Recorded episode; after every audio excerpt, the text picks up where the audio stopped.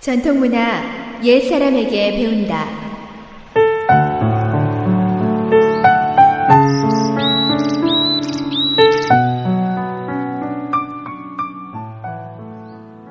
수련 이야기 옥불 글 왕호천.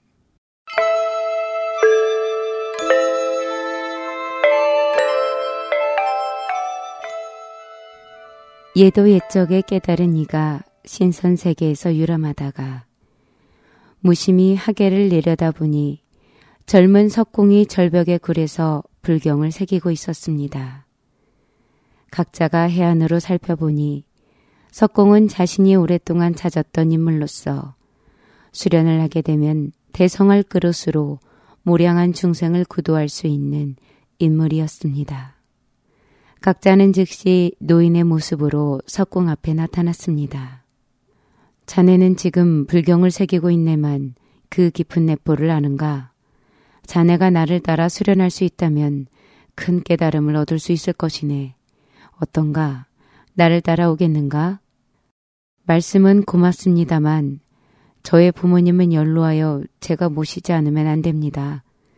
몸은 부모로부터 얻은 것인데 제가 어찌 제 뜻을 이루고자 부모의 은혜를 저버리고 떠날 수 있겠습니까?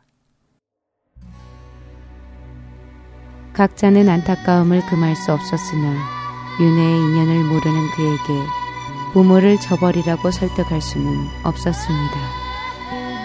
그래서 시간을 두고 기다리며 기회를 보고자 했습니다. 어느 날 각자는 하계의 깊은 산중에서 눈부신 빛이 쏟아져 나오는 것을 보고 아래로 내려와 살펴보았습니다. 그것은 크고 투명한 옥석이었습니다. 천개의 성물이 어찌 인간 세상에 떨어져 이렇게 흠이 나고 더러워졌는고. 한번 떨어져 내려오기는 쉬워도 다시 벗어나기는 그 얼마나 어렵더냐. 각자는 애석한 마음으로 옥돌을 바라보다가 고개를 크게 끄덕이더니 수염을 크게 늘어뜨린 인덕이 높은 재상의 모습으로 화하였습니다. 그리고 하인 몇 명을 연화해낸 다음 그들을 시켜 석공을 옥석에 있는 산으로 데리고 오라고 일렀습니다. 이 지방에 잇따라 홍수와 가뭄이 들 것이며 백성들이 많은 고통을 겪을 것이네. 지난날 나라의 재상으로서 이렇게 수수방관할 수 없어 자네를 불렀네. 이 옥석은 성스러운 기운을 갖고 있는 물건일세. 이것으로 불상을 조각해 대지의 많은 백성들을 바른 신으로 이끌고 재앙으로부터 구해내려 하네. 그러려면 불상을 조각하는 사람이 순정해야 하며 일사일념이 올바라야 하네. 조금이라도 사념이 생기면 신을 불러올 수 없다네. 그러나 성공하면 많은 백성이 구원을 받을 것이며 자네 부모는 이로 인해 큰 덕을 쌓아 천수를 누릴 것이네.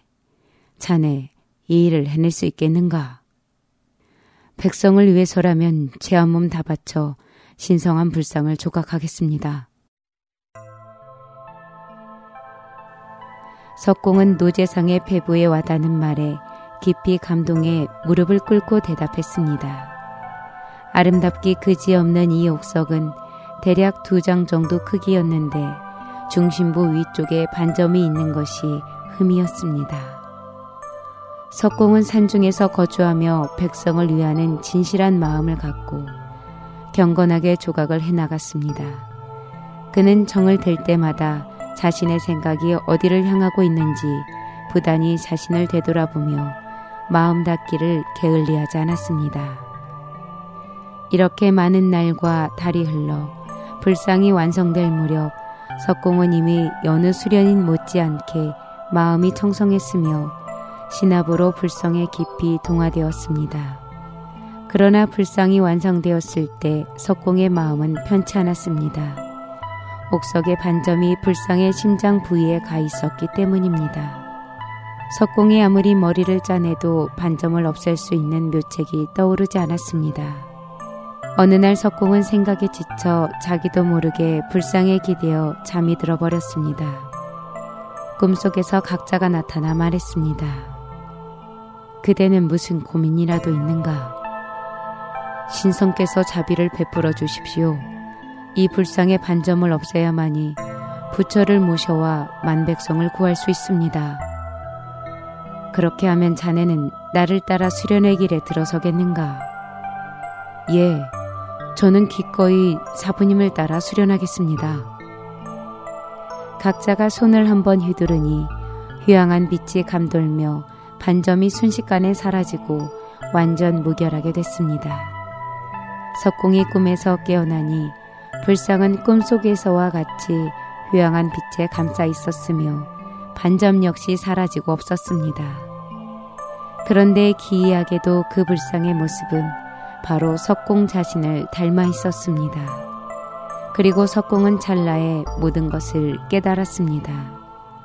꿈속의 신선은 자신의 사부이며 불상을 만드는 과정이 바로 자신을 닦는 수련이었고 마지막 원만은 사부님만이 할 수 있다는 것을, 그리고 이 일체는 바로 사부님이 정심하게 배치한 것으로 그 자신 한 사람만 성취시키기 위한 것이 아니라 불상을 만들어 대지의 모든 창생들에게 베풀고 중생구도와 해탈을 위한 것이었다는 큰 깨달음을 받고 사부님의 무량한 자비에 석공은 끊임없이 눈물을 흘렸습니다.